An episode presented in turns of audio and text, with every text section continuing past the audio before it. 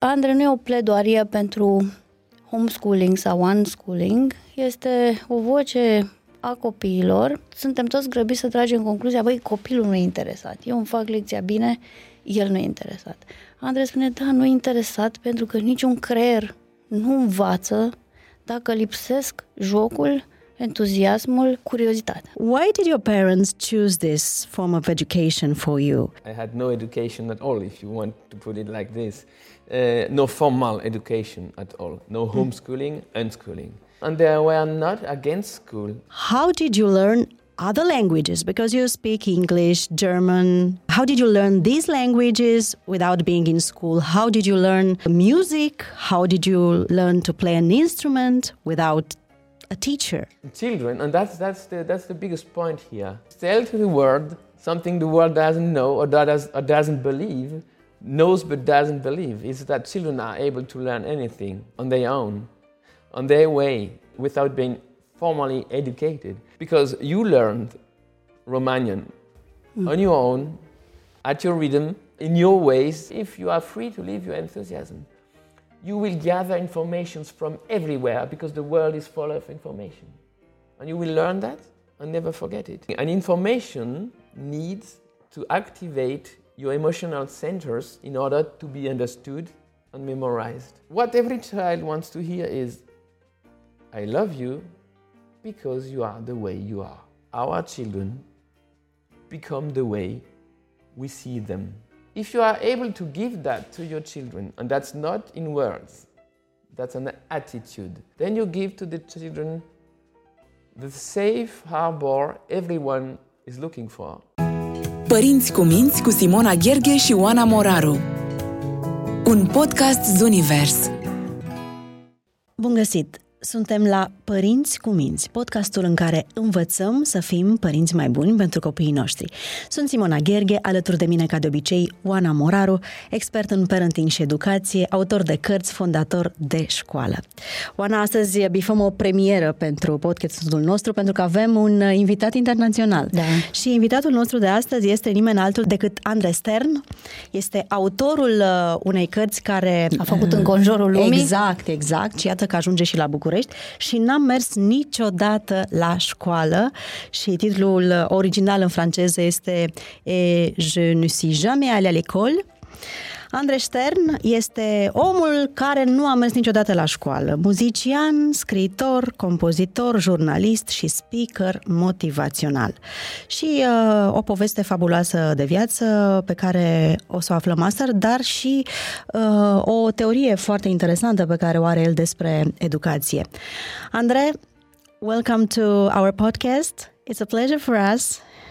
Thank you. I'm happy to be with you. Thank you, and are looking forward to seeing you in Romania next week. I'm happy about that too because actually it will be this week. Yeah, Anna. yeah. Okay, uh, Andre, you describe yourself as uh, you were a little boy, a boy who didn't like candies, with long hair, and who never been to school. And the last part makes you a kind of exception, Andre. Why did your parents choose this form of education for you? Because uh, now we are um, familiar with homeschooling, but 40 years ago it was something unusual, right? it was unusual, yes, and, and above all, unschooling. What I had, I had no education at all, if you want to put it like this, uh, no formal education at all, no homeschooling, unschooling. Um, yes, they didn't know. They didn't know a lot of things that we know that we know nowadays. Um, you know, I'm working with scientists. I, I, love science. I love scientists, and um, since I am so busy with childhood, they send me a lot of very interesting articles and books and so on. But my parents did not have all of that. Um, and they were not against school. They had nothing against school. They were happy, um, happy children with a happy childhood and no problems with school. They had no problems in school. They didn't want their children to have. They had no, they have nothing to nothing against school. That's the beauty of it. They had nothing against something, they had something for something. They were for something. And that was pretty easy. For them, it was unthinkable, impossible um, to wake up a child who was sleeping. For them, a child who is sleeping has a reason to be sleeping. If not, it would be awake, but it is not. So they didn't feel able to wake up a sleeping child. And in the same, in the same way, they didn't feel legitimate in interrupting a child while that child is playing. The play of a child was so important for them. They thought if the child is playing, it's out of any good reason. We do not have to interrupt that. So if you do not want to wake up a child, if you do not want to interrupt the child who is playing, if you think that's the most important thing that child can do, so you have to invent circumstances that make that possible. But we have to say to for our viewers that your parents uh, uh, were very highly educated people. So your father is uh, a famous researcher and also a teacher. Um, did you feel that you were part of a kind of experiment or something? No, because I was not. And you know, the fact that my parents are who they are, uh, of course, plays a, a, a role in my life but they could have been non-educated people and make the same choices. It's not, it's not because they were educated, because they didn't plan to educate their, ch- their children. They didn't want to make their children look like them. So see, so that anyone can do that because you don't need knowledge. Your children, and that's, that's, the, that's the biggest point here and that's that's one of the biggest points of, in, in, in, my in my in my work in my everyday job. To to tell to the world something the world doesn't know or, does, or doesn't believe knows but doesn't believe is that children are able to learn anything everything on their own on their way uh, in their rhythm. They are able to learn anything without being, being taught without being formally educated Everyone knows it. Everyone knows it. Because you learned Romanian mm. on your own, at your rhythm, at your pace, at, uh, in your ways, uh, uh, following your didactic ways of, of learning. But you did it without any lesson. Everyone here did it without any lesson. So that's something we know, that's something we experience ourselves. So we know, and, and you know, now I'm working with neuro, neuroscientists, and they tell us so interesting things, like, for example, um, learning the, the first language, the mother tongue, is the biggest thing you will do in your whole life. You know nothing about speaking when you are a child. You do not know anything about communication, verbal communication. Uh, and you have to learn all of that starting from scratch.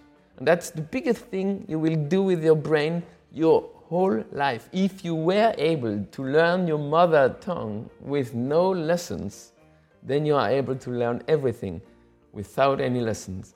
And my parents were not experimenting something. That was not an experiment, that was a conviction they had. And the rest of the story, we wrote it.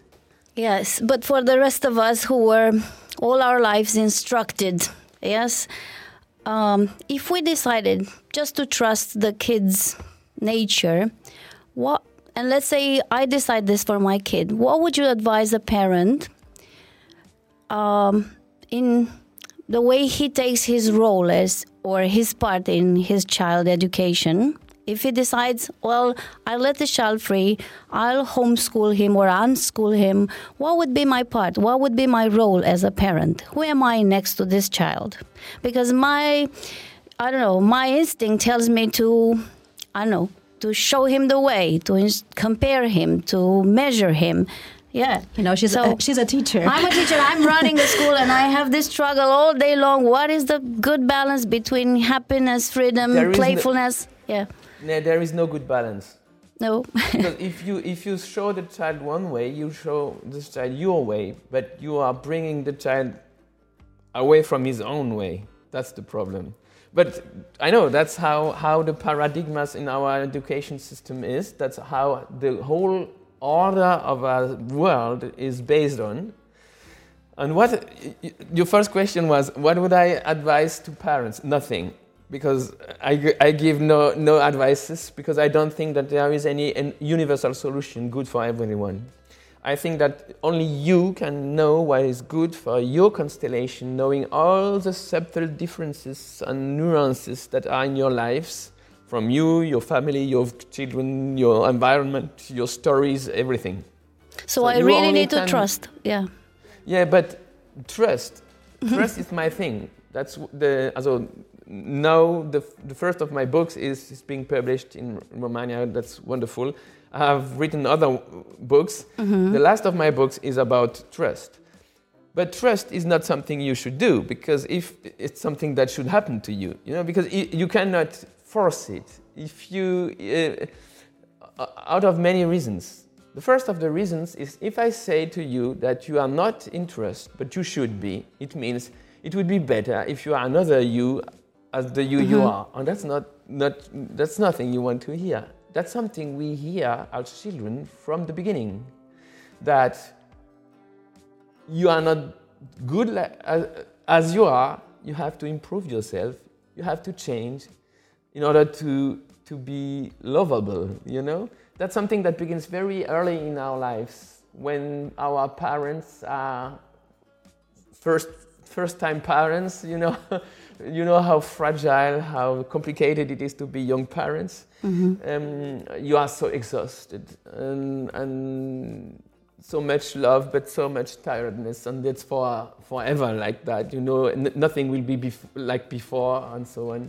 And people come and ask you. You know what people ask? They ask, "Oh, does your child sleep all night?" Yes. and people asking that did have children, and their children didn't sleep all night because a child who sleeps through the night doesn't exist. But they ask, and they ask, and you, you, you as a young parent, you are, you, are, you are in front of that question and you think, okay, it's important. If everyone asks, grandparents, parents, people I don't know in the bus, or in, uh, the, the, the driver of the cab driver, the taxi driver, everyone asks, does my child sleep through the night? And it, my child doesn't, so my child has a problem. I have a problem. And then we, we meet our children telling them in the nonverbal part of speaking what children understand best. I would love you more if you would sleep more. Mm-hmm. And it means, like you are, the way you are now, is not so good as it could be if you would change. And that's the wounded child we all carry in us because it doesn't stop. You know, I love you, but, but, but I would love you more if you would help me at home. I love you, but I would love you more if you bring better quotes home. I love you, but I will, and that doesn't stop our mm-hmm. whole life. And we get used to it. And if I tell you you are not in trust, you should be, then it's the same. I tell you, you are not so good, so, such a good person now. You, you would be better if you would be. But where does trust come from? It comes from information. Nowadays, we have a lot of, we miss a lot of informations about childhood. My job it is to give those informations. And when you have those informations, you are able to make you are in a position of trust, and then you are able to make a choice for yourself and your family, but you need those informations. As long as the old informations circulate, we do not have any possibility of being in trust. And you know, to answer your first question, what every child wanted to hear is not, I love you, but I would love you more if. What every child wants to hear is, I love you, because you are the way you are. And that is unconditional trust. And there is no unconditional love without unconditional trust. I love you because you are the way you are. If you are able to give that to your children, and that's not in words, that's an attitude. That's not a method, that's an attitude. That's not a comparison between methods, that is an attitude. If you can give that attitude, if through your attitude you can give to the child this land of I love you because you are the way you are, then you give to the children the safe harbor everyone is looking for. And when children have that safe harbor, you can go into pedagogical holidays, you know, because you already done everything your children are expecting from you. And the rest of the story, they can write themselves based on that uh, absolutely necessary ground they need your unconditional trust. But again, that trust doesn't appear from, uh, from itself only because I tell you to be in trust. You need informations. And also, as you say, attitude and what Oana uh, um, used to say uh, almost every episode the way we look at our children, uh, the look of love, we fill them with love without criticizing them through the eyes, you know, mm-hmm. that look. But um, you said um, you make this comparison uh, the way children learn the maternal language yeah how did you learn other languages because you speak english german maybe french, french. French is your native, yeah, maybe Italian. How did you learn these languages without being in school? How did you learn uh, music? How did you learn to play an instrument without a teacher? I mean, was there any self um, I don't know, discipline? Was there a program you had to follow? How did you, yeah.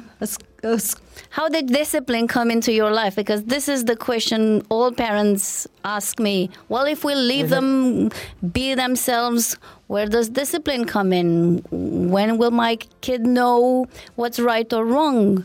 Um, am I oh, supposed to be there when they're playing? yeah, I know, I know, but this is what parents spiral into when we advocate for just playfulness and enthusiasm. All the other questions come tumbling down, like, oh no, he will just go crazy. They will fight uh, on the playground. They will not know what their life is supposed to be. They will learn when, nothing. They'll learn nothing.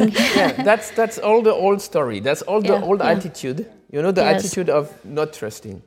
And, and there are thousands of, of such questions, and I was confronted to all those questions, and that's such a blessing because I had to think over. I had to, to dive mm-hmm. and to understand the questions and the reason, the reasons why those questions are asked. And I understand deeply every person who asked all those questions.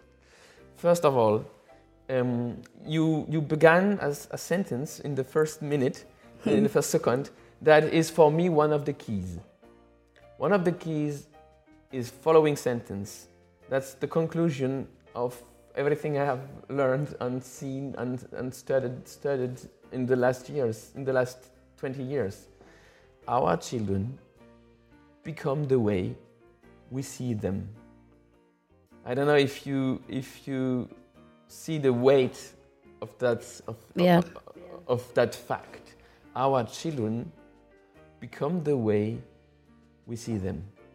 If we see them as something little, that will never be able to learn anything, that needs our guidance to become something, then the, our children will become like that. If we, see, if we see our children for what they are, for giants, that's what they will become. It all depends on the way we see them. There are a lot of, of scientific reasons why that ha- happens. Uh, we have no time now. you have to trust me on that, or to come to the conference we will do in um, we'll make in a few days in in, in Bucharest. In 25. Or, or you read uh, those books. Of November. Um, we, ha- we we have only a short amount of time, so I will try to explain it in a short in that short amount of time. Why, for example, see our children as giants because they are giants. We have no reasons because all our paradigmas shows us the child as a little thing that has to become, that has to learn to become something, and we are the one, we are the ones in charge of that. And that's a lot of pressure for them and for us as parents, of course. And all those, that pressure is a problem for everyone, for the children or for the parents. Look, I give you some examples of those informations, what I'm telling about, that could answer some of the questions, and I will try to answer the personal questions then. Why are, for example, children giants? It's interesting. The genetic programs that are making us, that are making us, you know, the genetic programs are the same since thousands of years. 22,000 years ago, on the ice, that were the same programs. In 200 years, in any desert somewhere on the earth, dry and hot, the same programs. They're making us. They have no idea what they had to prepare us for, which potentials we need to develop in order to survive in our environment. They don't know if it is 22,000 years ago or, 200, or in 200 years. They don't know that. So how do we solve the problem? There is only one way to solve that problem is to equip any human being coming to the world with all possible potentials of human beings. It means when you come to the world, when you are born, you are born with all possibilities. You can, you are able, you are in a, in a, you have the possibilities of becoming whatever humans can become and of learning whatever humans can learn.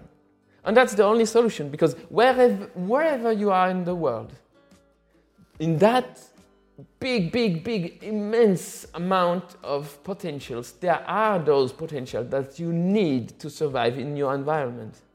So a child who comes to the world is genetically prepared to become everything and to learn everything. There is nothing a child cannot learn, and there is nothing a child cannot become. So that is one first step in the world of trust. Because if you know that, then you see that everything is possible because everything is there from the beginning. Of course, there is a development because we cannot develop thousands and thousands and thousands of potentials. We have to develop to develop those which are relevant in our environment, you know, and the others they go aside and let the important one come through. So in the end, there is only a little remain of those potentials. You know, that's a little quantity, and that's an adult person. So a child can become everything. If you know that, you are in a new attitude because you know there is nothing a child cannot learn.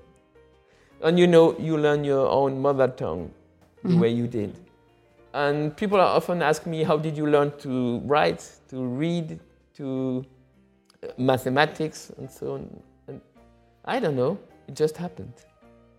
You, I, don't, I know you don't believe me, but I don't know. Just Maybe happened. you were a prodigy child. Just the contrary.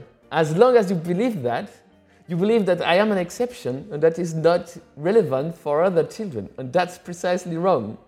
I am a child like every other child. Every child does that.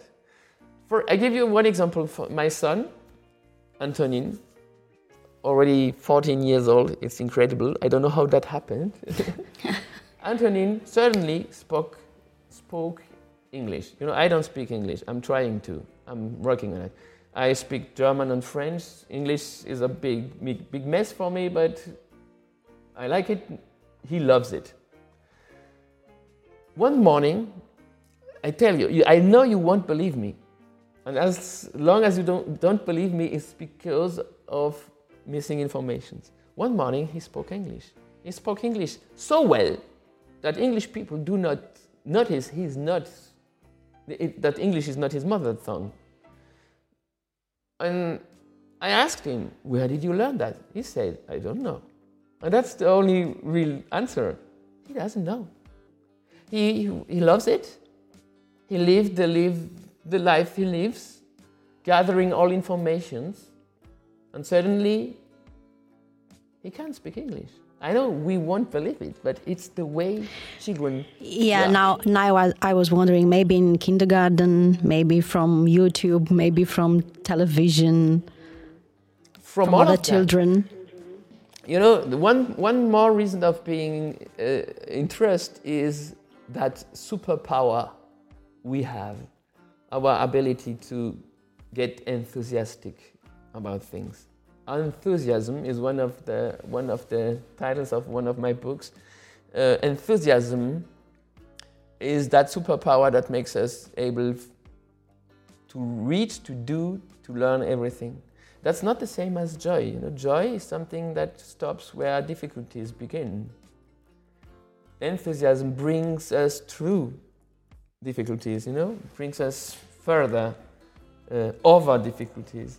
Enthusiasm is what gives us wings. Enthusiasm is what makes us geniuses and makes us useful to the world, you know? And if you are enthusiastic about something, if no one interrupts you, if no one says, look, your enthusiasm for, I don't know, dinosaurs is not so important as your as our enthusiasm for math, for mathematics, for example, it stops your enthusiasm. But if you are free to live your enthusiasm, you will gather informations from everywhere because the world is full of information.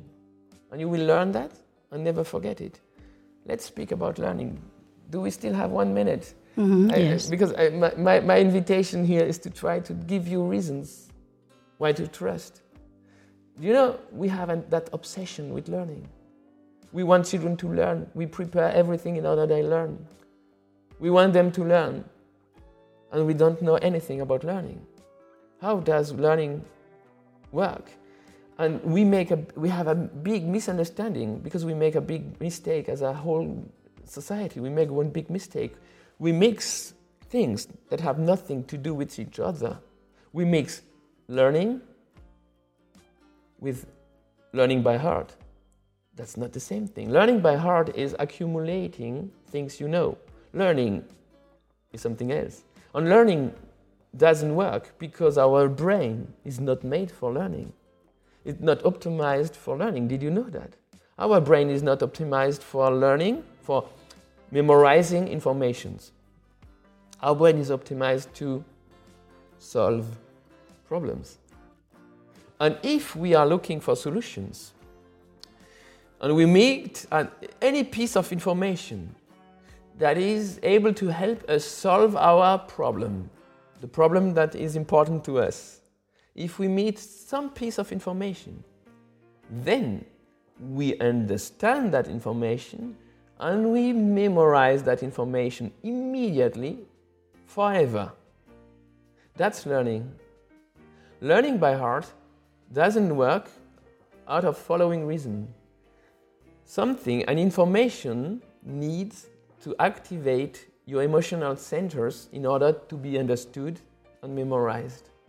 If an information do not touch you, do not, does not concern you directly, if you are not really interested in that information, it doesn't activate your emotional centers, and the information goes in through one ear in and through the other or ear out. Yeah. Doesn't doesn't it? Do you remember that? Doesn't it Sure, ring a bell?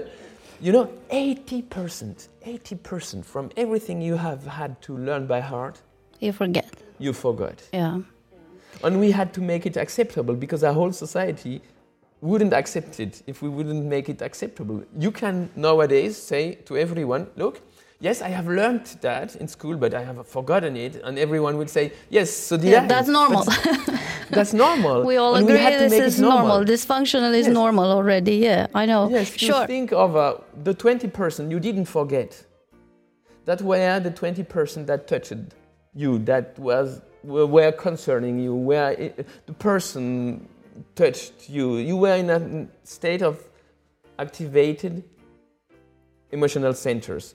And that's the reason why you understood the information. You have to understand an information to memorize it, and it happens automatically. It's the reason why I say that learning is nothing that we do. Learning is something that happens to us. And now, one last point. Do you know how to activate those emotional centers from outside? Because if you know how to activate those centers from, from outside, you are the king of the world, of the educational world. But there is no way. No substance, no practice, nothing you can. There is one activity. One single activity that activates our emotional centers. And that is playing. Mm-hmm. And look, the only thing children would do if we wouldn't interrupt them, and that's the information my parents didn't have, but they felt it. The only activity that m- brings us into the state in which we are able to understand and memorize every information we meet, that state of mind is activated by playing, and playing is the thing every child wants to do and would do all day if we wouldn't interrupt them. That's Well, big piece of information. Well, as a teacher, I noticed that if I entered the classroom with a sense of, well, I love what I'm doing, I'm very curious about what I'm teaching, I'm curious myself, I'm very enthusiastic, I'm convinced that this is a very good thing. This is a kind of like close way to manipulate kids into mimicking your energy and getting uh, interested in what I'm teaching. Because I have a curriculum, I have to go forward like I planned. But I was wondering, what do you think about the kids who live in dysfunctional families or in uh, poor places where they don't get good influence from their peers or their parents? Isn't school like the only chance for them, the place where they can meet people who can give them some kind of structure in their life or some kind of, uh, I don't know, warm feeling about themselves if they come from very dysfunctional families or. Look, I, I, I said nowhere. that that school is, yeah. I see. Yeah. you know, I, I, I, I think I think there is no there, there is no one unique solution, and if you do what I did, you will not be happy. That's for sure. And I have nothing to sell, and I have nothing to criticize. I have information to give in order everyone chooses the way Yeah. for themselves. You know, and of course, school can be a blessing for a lot of people. But what if school would be a blessing for everyone because we change Sure. everything in our attitude, you know? Yeah. Because, because of, of children in difficult situations, what about the others that are not in difficult situations, you know? And they're still Um, forced to uh, follow a path. yeah. Yes, and, and you know, I think, I think um, the future of, of education is not possible without the future of us knowing, us knowing what childhood is. hmm We don't know why, because ch- children are always m- missed in our discussions about education. We never ask children.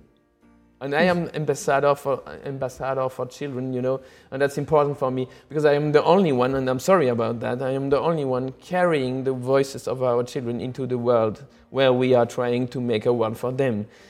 There is a lot to say. I remember you asked, what about discipline? hmm And discipline, for example, is not needed where there is enthusiasm. hmm We need discipline and effort where we have no enthusiasm to for- force ourselves, you know?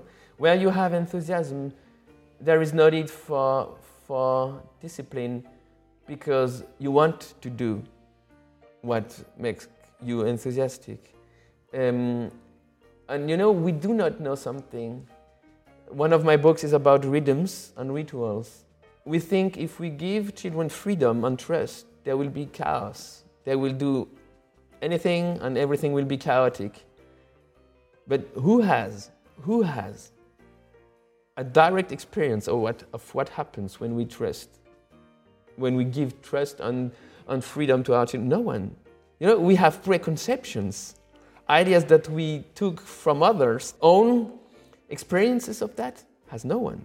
For example, do you know there are many questions I am the only one able to answer, and that's a pity. And I'm not proud about this because I didn't invent anything, you know, it's something that happened to me. But for example, I am the only one able to answer the question what happens to a child that was not interrupted in his playing for 52 years?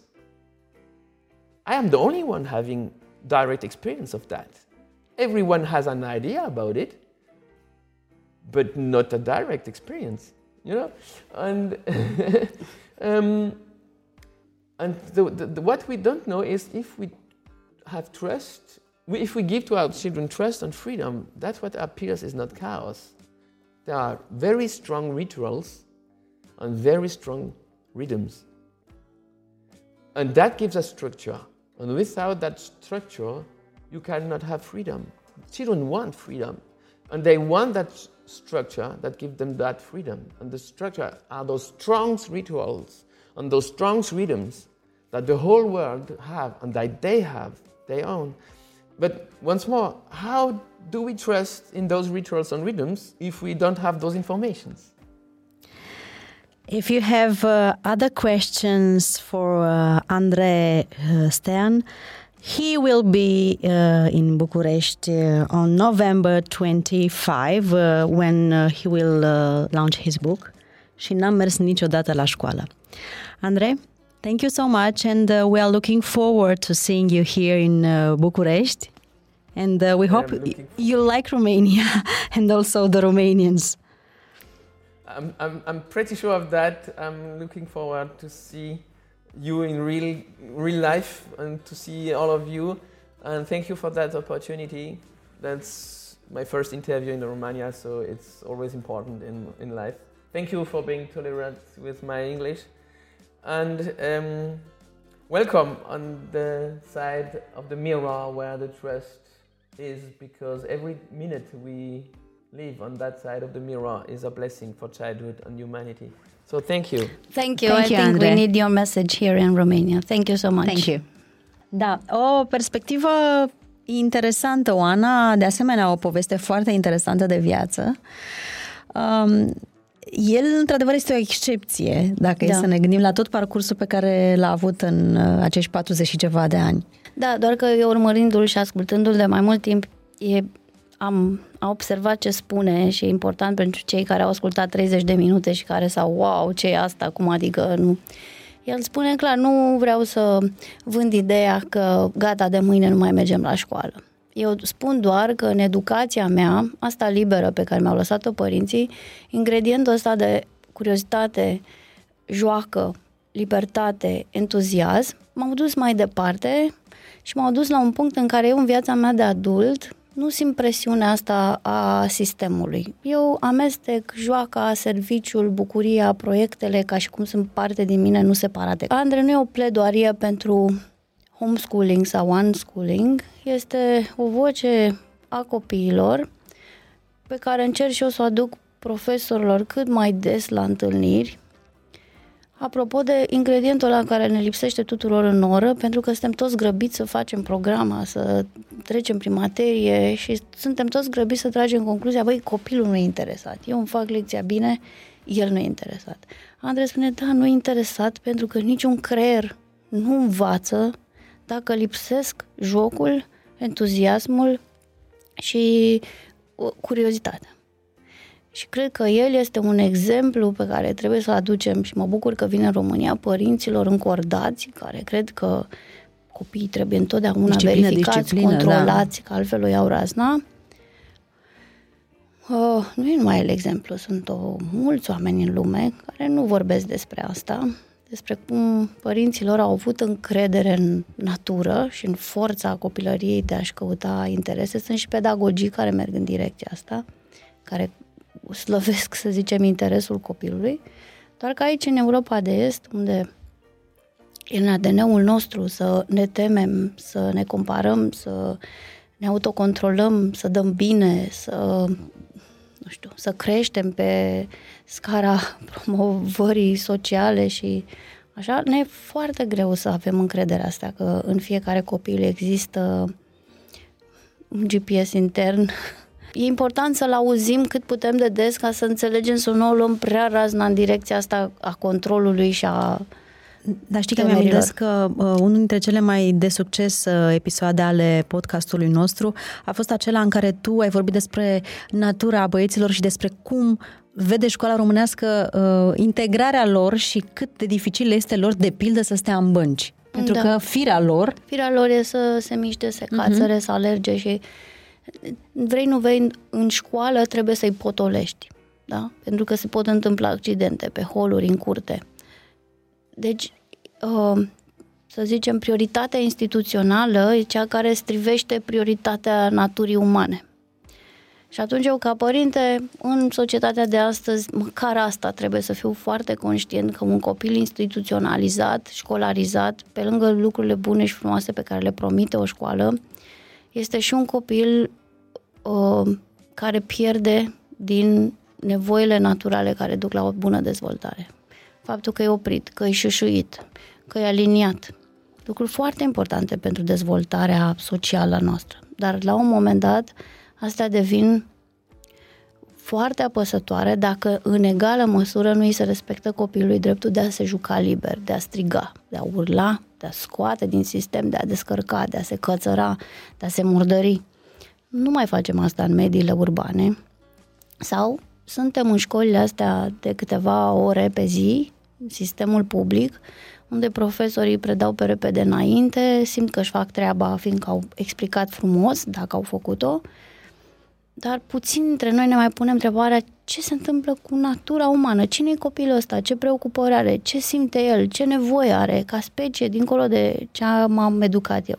Și cred că a zis un lucru extraordinar la început, a spus lucrul ăsta că fiecare dintre noi din secunda în care se naște copilul nostru inducem în el sentimentul că trebuie să-și corecteze comportamente și pe sine dacă vrea iubire mai multă sau dacă noi uh, suntem mulțumiți și el trebuie să se simtă bine. Deci condiționarea asta despre pe care o primim toți din prima zi de naștere, despre ah, ce bine ar fi dacă copilul meu ar dormi mai bine, plânge noaptea înseamnă că are o problemă, înseamnă că trebuie să-l verific.